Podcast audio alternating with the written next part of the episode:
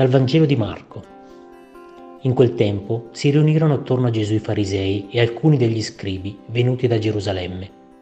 Avendo visto che alcuni dei suoi discepoli prendevano cibo con mani impure, cioè non lavate, i farisei infatti e tutti i giudei non mangiano se non si sono lavati accuratamente le mani, attenendosi alla tradizione degli antichi, e tornando dal mercato non mangiano senza aver fatto le abluzioni e osservano molte altre cose per tradizione come lavature di bicchieri, stoviglie, di oggetti di rame e di letti.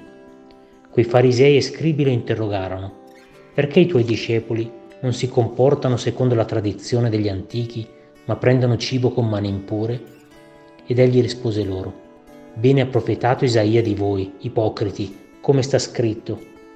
Questo popolo mi onora con le labbra, ma il suo cuore è lontano da me. Invano mi rendono culto, insegnando dottrine che sono precetti di uomini. Trascurando il comandamento di Dio, voi osservate la tradizione degli uomini. E diceva loro, siete veramente abili nel rifiutare il comandamento di Dio per osservare la vostra tradizione.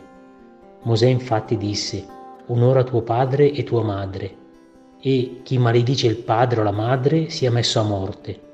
Voi invece dite, se uno dichiara al padre o alla madre, ciò con cui dovrei aiutarti è corban, cioè offerta a Dio, non gli consentite di fare più nulla per il padre o la madre. Così annullate la parola di Dio con la tradizione che avete tramandato voi, e di cose simili ne fate molte.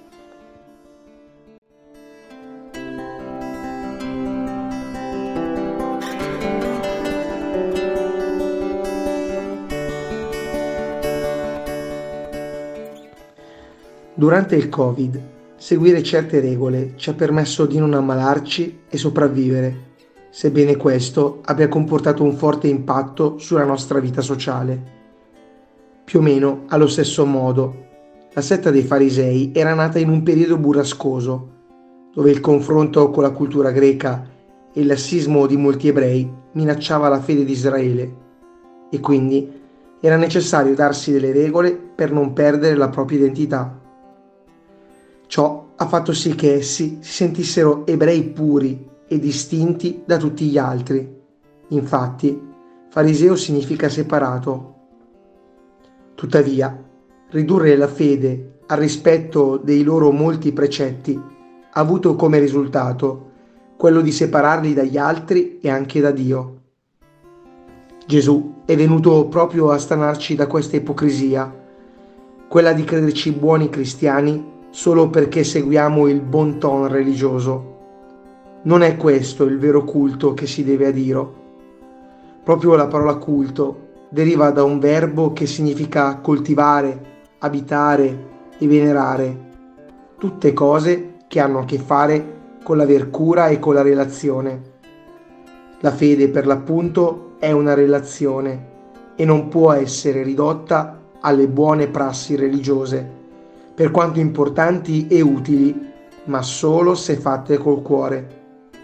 Non c'è cosa più diabolica che aggirare i comandamenti dell'amore verso il prossimo con precetti che tirano in mezzo Dio.